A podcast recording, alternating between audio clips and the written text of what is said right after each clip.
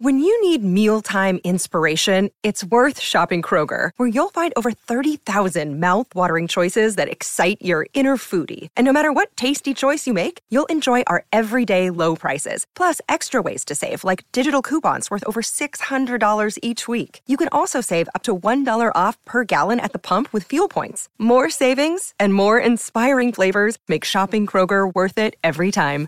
Kroger, fresh for everyone. Fuel restrictions apply.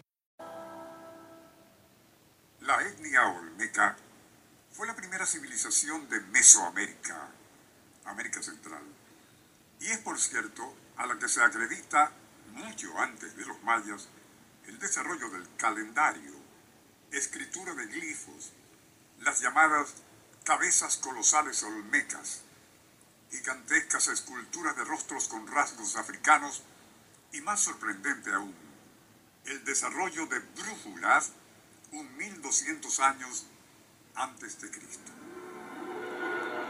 El Circuito Éxitos presenta Nuestro insólito universo.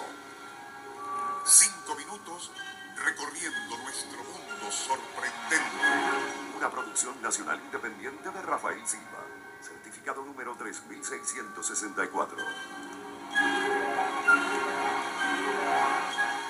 El sitio llamado San Lorenzo, al sur de Tenochtitlán, el profesor P. Kratzer de la Universidad de Yale, Estados Unidos, hizo en el siglo pasado un hallazgo de singular importancia. Era un trozo de hematita o piedra imán, tallado y pulido escrupulosamente con un canal horadado longitudinalmente. Pensando podría tratarse del fragmento de una brújula, cortó un trozo de corcho colocándole encima su hallazgo. Luego lo puso en una ponchera llena de agua. De inmediato el corcho giró y apuntaría insistentemente al norte.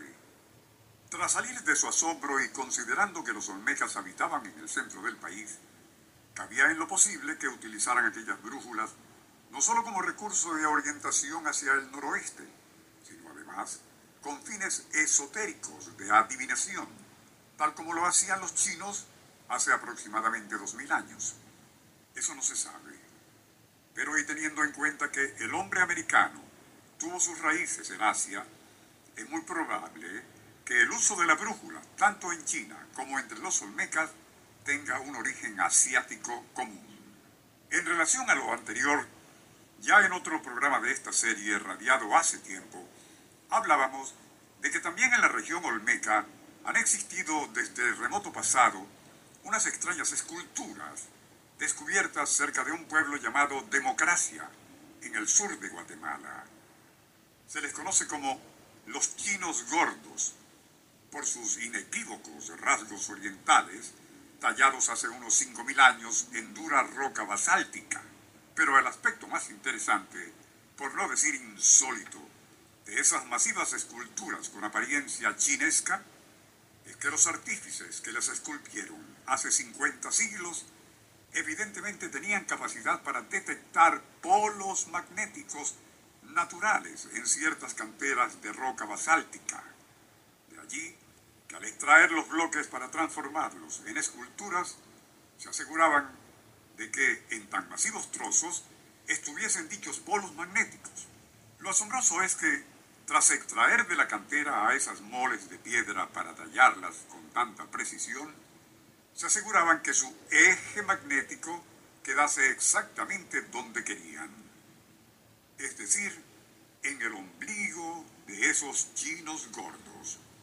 Coincidencialmente, existe una ancestral creencia china según la cual el ombligo representa el milagro del nacimiento y la frente simboliza el templo de la gran fuerza cósmica y el conocimiento.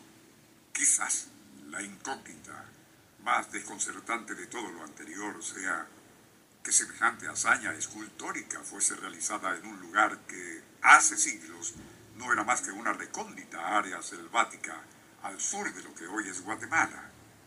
Pero ¿cómo es que unas ingeniosas tallas de roca basáltica hechas por artesanos de aquella etnia tuviesen la forma y facciones de Budas orientales, acaso fueron esculpidas por visitantes chinos a Mesoamérica en el muy remoto pasado?